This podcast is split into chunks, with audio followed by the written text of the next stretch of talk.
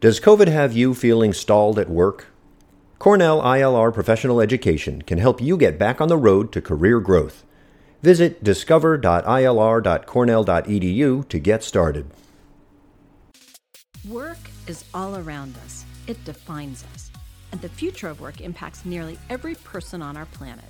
The ILR School at Cornell University is at the center of work, labor, and employment, influencing policy and practice on the most pressing issues facing employees and employers.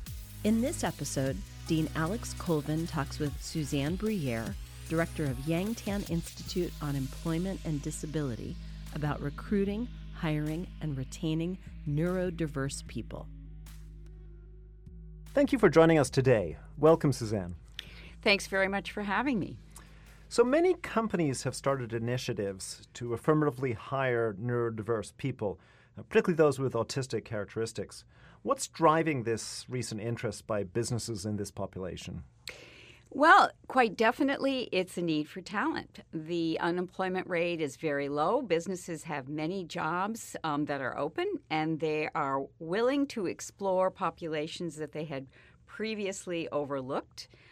Many of them have become aware that people with autistic characteristics may have skills and abilities that lend themselves to many kinds of jobs, but tech sector is where they were originally looking, and they're willing to explore what is a largely untapped labor pool. So it sounds like it's a combination of both the economic situation, but also a growing awareness by companies? An awareness, yes, that they have overlooked talent before because of bias, because of a lack of awareness, and now a recognition that people with all kinds of characteristics, but in this case specifically, autistic characteristics like attention to ability to focus, ability to see trends and patterns of data, and other unique characteristics of people with autism that have enable them to open their minds and begin to explore how could they use these characteristics in this talent pool, which they previously had not been willing to look at. What can workplaces do to make themselves organizationally ready to recruit and to hire neurodiverse people? Well, you know, if you would have asked me 4 or 5 years ago, I would have said right away, you'd look for that talent pool. But we're realizing that to really make a successful match over time, it's important to get the organization ready for receptivity. So, and part of that is getting top management to articulate that this is a part of a business strategy, to send the message to the workforce that this is something they want, that they see it as a longer-term viable solution to a need for talent, and engage the workforce in support actively, and then to create internal receptivity through education of supervisors and the workforce more broadly, doing some training, and readying naturally occurring resources like employee assistance programs, labor and employment relations professionals, benefits, HR, so that everyone understands this is a part of what the organization wants to do. It's a value, it's a part of the mission, and readies them to support this initiative. And then establishing relationships with the community organizations that can be that conduit for qualified talent. So I want to follow up a little bit. You mentioned training as being an important part of this. What should an organization be doing to provide good training? What's the content of that training, and how do you do it well? Well, you know, for supervisors, we see it important to, again, you know, send them the message that this is not just an add-on to their responsibilities. This is a part of a broader imperative for talent to be a competitive organization, and how their role in that will be critical in terms of orienting the new employees, getting them duly integrated into the team, because sometimes we see the characteristics can commonly be for this population to be a somewhat socially awkward or socially removed. So helping them to get educated about ways to integrate people without being overly forceful in that integration, and to be comfortable in giving performance management, and to think about career advancement, because this population, like all of us, wants an opportunity to grow, develop, and move on to the next generation of jobs they're capable of. I was interested to read that the most recent 2018 CDC report estimates that 1 in 59 out of all 8-year-olds are diagnosed with autism. Those numbers are significantly higher than they were less than 20 years ago, when in 2000 the estimates were that 1 in 150 children in this age group was diagnosed with autism. What are the implications of these changes for workforce development and for employment and also for disability public policy going forward? Well, I think one is very obvious is that we're going to need to ready the workplace and the workforce for many more people who are neurodiverse, autism being one of those characteristics, but other kinds of neurodiversity as well. This will mean that we need to prepare workforce development training systems, workforce development boards that are doing job matching for the inevitability of dealing with people with the kinds of differences that we're seeing in the neurodiverse population. It might be these qualities that we see as sort of superpowers some companies are looking for, but there can be other things that can be also challenging. And the ability to interview effectively as one, and so it means getting these workforce development boards and the training initiatives equipped to be able to proactively and effectively train this population so they can be ready for the workforce, and getting workplaces to think about how they can truly make the interview process more inclusive, as well as the whole employment process from hiring, orienting, retaining, performance management, and advancement, much more inclusive of neurodiverse people than we have been historically. When you see changes like this in numbers, there's always that interesting question of what's going on. Is this the case that we're actually seeing a change in the proportion of the population with neurodiversity? Or is it that we're actually more accurately diagnosing neurodiversity, that the population was there all along, but we just didn't realize it was there, and we under-recognized this population and perhaps underserved them?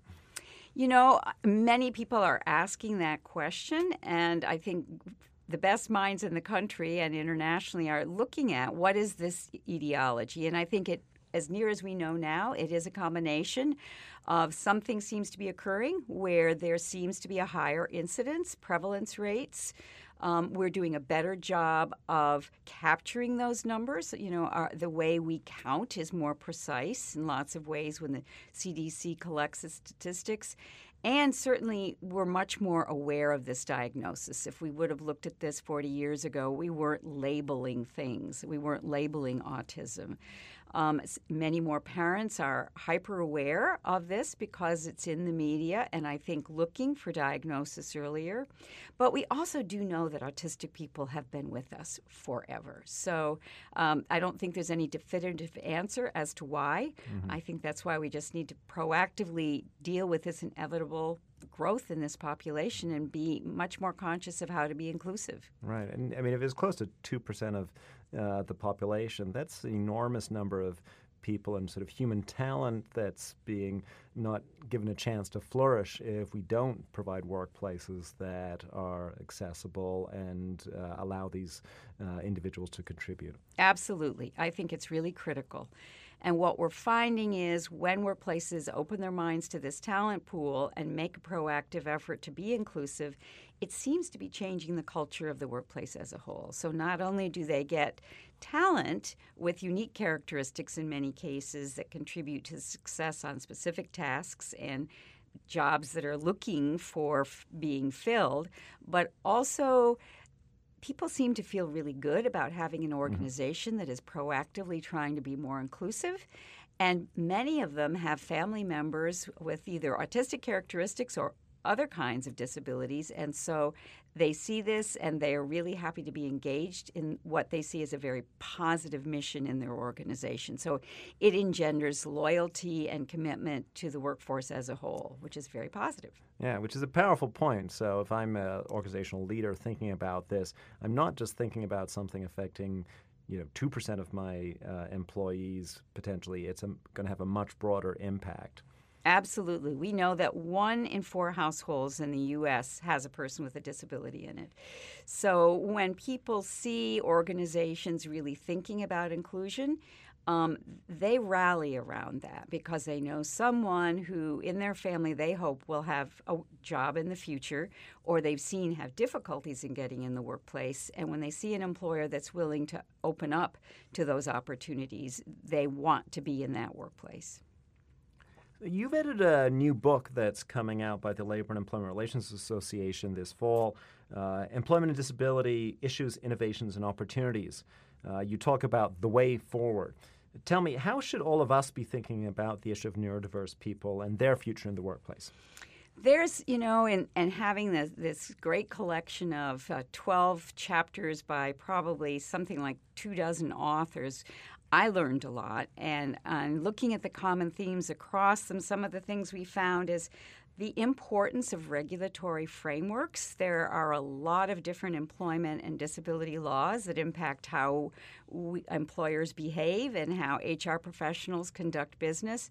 And many of them both undergird disability rights, which helps this population, but many of them were written at a time when neurodiversity and autism were not in the dialogue. So I think we both, the conversation reaffirmed the importance of the protections that these laws provide, but also that we need to relook at it in light of contemporary populations that now we're dealing with that previously before we had not thought about. And the same is true for workplace policies and procedures. You know, we thought we had inclusion figured out for people with disabilities in 1990 when we passed the Americans with Disabilities Act. But neurodiversity was not at all on the table. So we need to rethink even something that's a more contemporary law like that.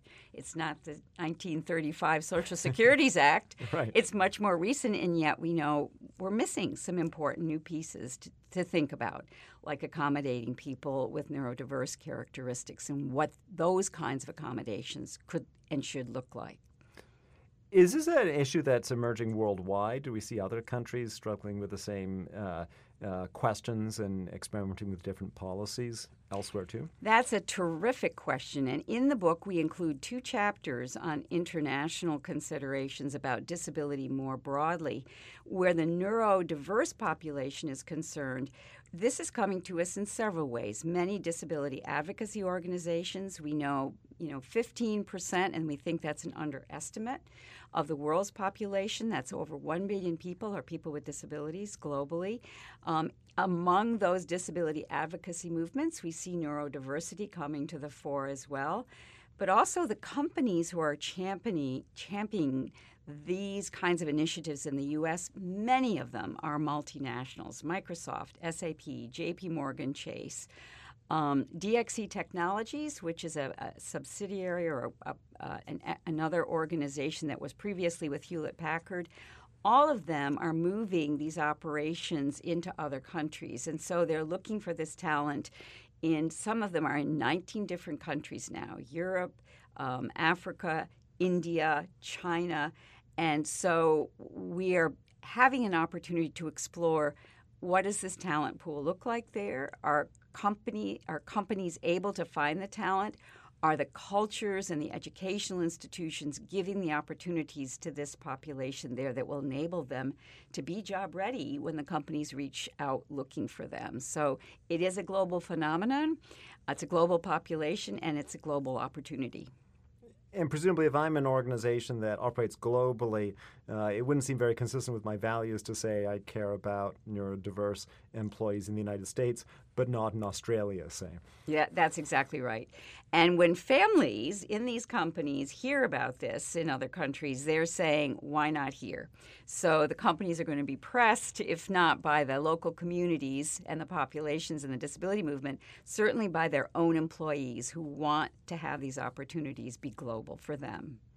Excellent. Well, thank you, Suzanne. It's been a real pleasure talking to you, and I think you've given our listeners a lot to think about and real insights into this topic. Thanks for your interest and your time today. Thank you for joining us for Work, exploring the future of work, labor, and employment. In upcoming episodes, Dean Alex Colvin and guests will discuss state, national, and international perspectives on issues shaping work, labor, and employment. Again, thank you for listening, and learn more about ILR by visiting us on the web at ilr.cornell.com. microsoft.edu.